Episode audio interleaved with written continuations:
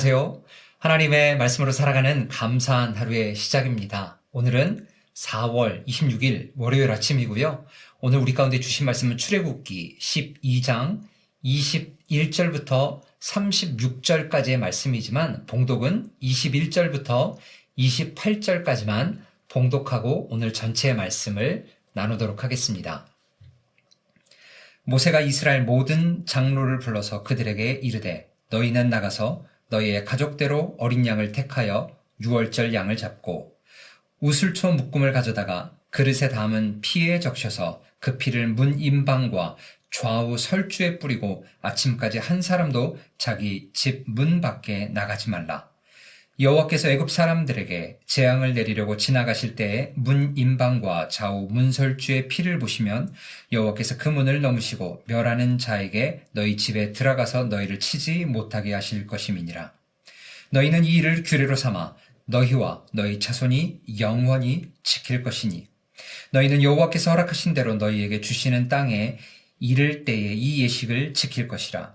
이후에 너희의 자녀가 묻기를 이 예식이 무슨 뜻이냐 하거든. 너희는 이르기를 이는 여호와의 유월절 제사라. 여호와께서 애굽 사람에게 재앙을 내리실 때에 애굽에 있는 이스라엘 자손의 집을 넘사 우리의 집을 구원하셨느니라 라함에 백성이 머리 숙여 경배하니라. 이스라엘 자손이 물러가서 그대로 행하되 여호와께서 모세와 아론에게 명령하신 대로 행하니라. 아멘. 오늘 본문 주일 본문과 굉장히 연결되어 있는데요. 주일 본문을 잠깐 보시면 열 재앙 중 마지막 재앙인 장자의 죽음에 대한 예언을 하십니다. 그리고 그 장자의 죽음에서부터 이스라엘 백성들이 어떻게 구원을 얻을 수 있을지에 대해서 6월절 그리고 무교절 규례를 설명하시는 내용이 주일 본문이었습니다. 오늘 본문에서는요. 하나님께서 말씀하신 대로 애굽 땅의 장자의 죽음이 발생하지만 이스라엘 백성들은 하나님의 말씀대로 유월절을 지킴으로 말미암아 생명을 보존하고 종국에 그 출 애굽할 수 있는 역사를 쓸 수 있는 시작점이 오늘 본문의 내용을 포함하고 있습니다. 그렇다면 오늘 본문 말씀을 통해서 우리가 무엇을 배울 수 있을까요? 짧게나마 이 시간들을 통해서 세 가지로 함께 하나님의 말씀을 나누기를 원합니다. 먼저 첫 번째, 21절부터 24절에 있는 말씀을 통해서는요, 우리가 하나님의 말씀을 지켜야 합니다. 우리가 지키라고 하나님께서 이 말씀을 주셨다라는 거죠. 주일 본문을 통해 가르침을 받은 대로 이스라엘 백성들은요, 어린 양을 잡습니다. 그리고 우슬초로 양의 피를 문 임방과 좌우 설주에 뿌려기지게 됩니다.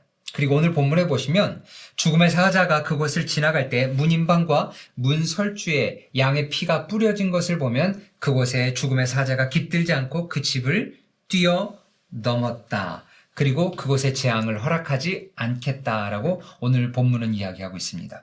이것이 6월절 절기입니다. 6월절 절기를 한자로 찾아보니까요. 넘을 유, 건널 월이라는 것이죠. 즉 피를 보고 그것을 뛰어 넘어서 그곳 가운데 재앙을 허락하시지 않는다는 절기가 바로 6월절입니다. 그런데 이스라엘 백성들이요, 이 지식을 알고 있는 것만으로 자동적으로 죽음의 재앙으로부터 구원받는 것은 아니었습니다. 이 기쁜 소식을 듣고 거기서 그치는 것이 아니라 실제로 양을 잡아서 우슬초로 그 피를 문 임방과 좌우 설주에 뿌리는 순종이 있을 때에만 죽음의 사자가 그곳에 임하지 않고 뛰어 넘어갔다. 유월했다라고 오늘 본문은 이야기하고 있습니다. 순종이 있어만 죽음의 재앙으로부터 구원받을 수 있었다라는 것이죠. 하나님의 진리, 말씀을 지식적으로 아는 것과 그것을 지켜 행하는 것에서는 아주 큰 차이가 있습니다. 그렇게 주일 본문에서요. 6월절 절기를 설명한 다음에 14절에 이렇게 얘기합니다. 너희는 이 날을 기념하여 여호와의 절기를 삼아 영원한 규례대로 대대로 지킬지니라. 자, 그리고 그 다음에 무교절을 설명을 합니다. 그리고 그 무교절을 설명한 다음에 17절에 도 이렇게 얘기합니다. 너희는 무교절을 지키라. 이날에 내가 너희 군대를 애굽 땅에서 인도하여 내었음이니라. 그러므로 너희가 영원한 규례로 삼아 대대로 이날을 지킬지어다. 그리고 오늘 본문에서 다시 6월절을 다시 한번 설명하고 나서 24절 이렇게 얘기합니다. 너희는 이 일을 규례로 삼아 너희와 너희 자손이 영원히 지킬 것이니. 자, 반복적으로 어떻게 하고 있을까요? 절기에 대해서 설명을 합니다. 그리고 그 절기를 지식으로 갖춘 것을 거기서 끝나는 것이 아니라 그것들을 반드시 대대로 지키라고 오늘 본문 성경은 지속적으로 말씀하고 있습니다. 호세아에서도 하나님을 아는 지식이 없으므로 이 백성이 망한다라고 하였기에 지식, 아는 것은 너무나 중요합니다. 그런데요, 그렇게 알고 있지만 행하지 않는다면 이 귀한 지식은 아무 소용이 없을 것입니다. 그렇기 때문에 오늘 본문을 통해서 성경은 지속적으로 우리가 아는 것들을 지켜 행해야 된다라고 이야기를 하고 있습니다. 그 다음에 25절부터 28절에 있는 말씀을 통해서는요, 지키는 것 이외에 한 단계 더 나아갑니다. 그것은 무엇이냐면 내가 지키는 것 뿐만 아니라 내가 지킨 것들을 다른 누군가에게 가르치라 라고 성경은 이야기하고 있습니다. 26절 이렇게 얘기합니다. 이후에 너의 자녀가 묻기를 이 예식이 무슨 뜻이냐 하거든.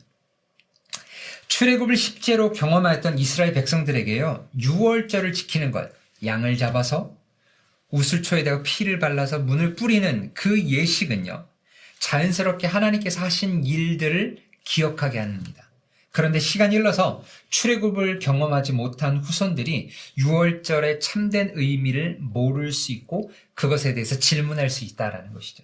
그럴 때 6월절 규례를 지키면서 하나님께서 애굽 사람에게 재앙을 내리실 때 6월절 규례를 지킴으로 말미암아 이스라엘 백성의 집을 넘어감으로 우리가 살 수 있었다고 후손들에게 지속적으로 가르치라라고 이야기합니다.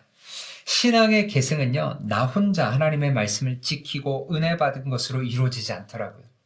신앙의 계승은 내가 지켜서 받은 것들을 우리 자손들에게 다른 누군가에게 가르칠 때에만 가능한 것입니다. 제가 유대인이 많은 이 지역에 와서 참 많이 놀랐던 것이 있습니다. 여러분, 6월절 말고도 이스라엘에 대략 한 7가지의 절기가 있습니다. 그런데 그 중에 절기 중에 초막절이라는 절기가 있습니다. 말 그대로 초막을 지어놓고 그곳에서 지내는 것이죠. 그런데 제가 이곳에 와서 놀란 것은 이곳에서도 초막절을 지키다라는 것이죠. 대략 어, 태양력으로 9월 말 정도 되면요. 여러분 이번 9월 말에 한번 보세요. 이스라엘 집 앞마당에 굉장히 독특한 것이 설치되는 것들을 볼 수 있습니다. 많은 경우 대부분 유홀에서 어떤 큰 장소 같은 것들을 빌리더라고요. 물론 천정이 뚫려 있는 것을요. 그리고 그곳에서 벽을 가리고 사람들이 실제로 그곳에서 초막절을 즐기는 것을 매년 보곤 합니다. 가르침이란 단순히 말로 하나님은 이런 분이야 라고 이야기도 할 수 있지만 그것을 우리의 행함으로 또한 우리의 삶 속에서 모본으로도 가르칠 수 있다라고 성경은 이야기합니다. 우리의 자녀들에게도 그리고 우리의 다른 누군가에게도 이스라엘 백성들이 행하였던 것처럼 그 하나님의 말씀을 가르칠 수 있는 은혜 있기를 주님의 이름으로 간절히 소망합니다. 그래서 내가 받았던 은혜, 내가 경험했던 하나님이 나에게서 그치는 것이 아니라 우리 주변에 내 자녀들에게 흘러넘치는 시간들이 되었으면 좋겠습니다. 하나님께서 우리 가운데 하나님의 말씀을 지키는 것뿐만 아니라 그 하나님의 말씀을 가르쳐야 되고 맨 마지막 29절부터 36절에 있는 말씀을 통해서는요. 그 하나님의 은혜를 기억하라 라고 성경은 이야기합니다. 지키고 가르칠 뿐만 아니라 기억해야 된다라고 성경은 이야기합니다. 하나님께서 말씀하신 대로 애굽 땅에는 모든 처음 난 것이 죽게 되고 애굽에 큰 슬픔이 찾아옵니다. 그때까지 자기 마음을 강팍하게 하였던 바로가 마침내 모든 이스라엘 백성들이 자기가 가지고 있는 소유하고 있는 모든 것들을 가지고 드디어 하나님을 예배하기 위해서 떠날 것들을 허락하시게 됨으로 말미암아 출애굽의 역사가 시작되게 됩니다. 그 시대 강대국의 손에서 기적적으로 나올 수 있었던 것은 그들이 힘이 있었던 것이 아니라 전적인 하나님의 은혜였습니다. 그들이 할 수 있는 것은 울부짖는 것 뿐이었는데요. 하나님께서 모세를 보내시고 또한 열 가지 재앙을 통해서 하나님의 극적인 은혜로 말미암아 이스라엘 백성들이 출애굽했다라는 것이죠. 그런데 그들이 이 은혜를 기억하지 않게 될 때 그들의 입에서는 불평과 불만만 토로하게 됩니다. 그리고 나중에 모세에게 무엇이라고 이야기하냐면 이 세상에 장지가 없어서 우리를 이곳에서 죽게 할 것이냐라고 이야기를 하기도 하고요. 만나와 매출하게 먹을 때 이것이 우리 입에서 질리게 되었다라고 불평, 불만을 하게 되었다라는 것이죠. 그리고 그러한 불평으로 말미암아 출애굽을 경험하였던 광야 1세대들은 하나님의 약속의 땅에 충분히 들어갈 수 있는 시간적 여유가 있었음에도 불구하고 그들의 불평과 불만으로 광야에서 방황하다가 죽게 됩니다. 왕년에 하나님의 말씀을 지킴으로 은혜를 경험하였고 그 은혜를 우리 자녀와 다른 사람에게도 가르치기도 하였지만 지금 우리의 모습은 어떠신지요? 그 은혜를 기억하지 못해서 우리의 영적인 마음이 이리저리 혹 갈라져 있지는 않으신지요? 진정한 신앙의 계승은 그 은혜를 잊지 않고 기억하고 살아감으로써 이루어질 수 있을 것입니다. 우리 삶에 다시 한번 이 은혜를 기억한 것이 하나님의 말씀을 지키고 가르치는 것보다 더 중요할 수 있습니다. 한때 왕년에 그 하나님의 은혜를 경험하지 못한 사람이 어디 있느냐라고 핀잔하기보다 첫사랑을 회복함으로 그 은혜를 기억하고 그 은혜 머무는 그래서 하나님의 그 놀라운 축복과 사랑을 다시 한번 경험하시는 귀한 성도님들 되시기를 주님의 이름으로 간절히 소망하며 축원합니다. 오늘 말씀을 기억하면서 우리가 두 가지로 함께 기억했으면 좋겠습니다. 먼저는 오늘 말씀을 기억하면서 우리가 하나님의 말씀을 지키고 가르치고 기억하는 은혜를 가질 수 있도록 하나님 우리 가운데 그 은혜를 허락해 달라고 기도했으면 좋겠고요. 두 번째는 계속해서 라마단 기간 동안 우리가 무슬림들을 위해서 기도하고 있는데요. 35만 명의 무슬림이 살고 있는 미얀마 양곤의 미얀마 교회들이 무슬림 이웃들을 향해서 그리스도의 사랑을 베풀고 복음을 전할 수 있도록 함께 기도하도록 하겠습니다. 기도하겠습니다.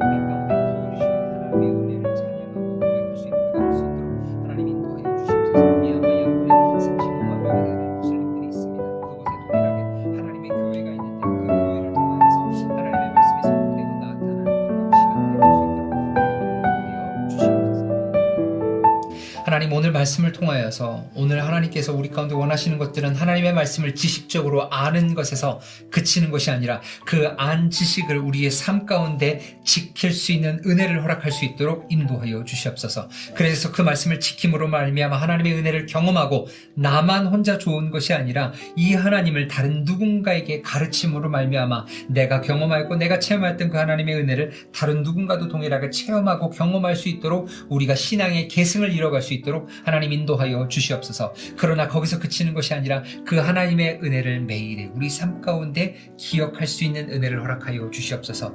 예전에 왕년에 하나님을 뜨겁게 사랑하였나라고 하나님을 언제 가장 사랑하였는지라고 이야기하면 우리의 십수년을 되돌려서 바라보는 것이 아니라 지금 이때가 하나님을 가장 많이 사랑하고 지금 이때가 주님을 더욱더 사모한다라고 우리 입속에서 고백되어 줄수 있도록 우리의 마음 속에서 하나님의 은혜를 기억하게 하시고 첫사랑이 회복될 수 있는 은혜를 가질 수 있도록 인도하여 주시옵소서. 또한 특별히 무슬림들을 위해서 기도합니다. 미얀마 양곤에 35만 명이 된다는 이 무슬림 가족들 가운데 그리스도인들이 찾아가서 오늘 말씀처럼 하나님의 말씀을 가르칠 뿐만 아니라 그들의 삶 속에서 행함으로 말미암아 그들의 삶 속에서도 오직 유일한 길이신 예수님을 알아갈 수 있는 은혜를 허락하여 주시옵소서. 그런 은혜를 사모하길 원하며 그렇게 살아가길 원하는 모든 성도님 머리 가운데 하나님의 은혜가 깃들기를 소망합니다. 이 모든 말씀 우리 주 예수 그리스도의 이름으로 기도합니다. 아멘.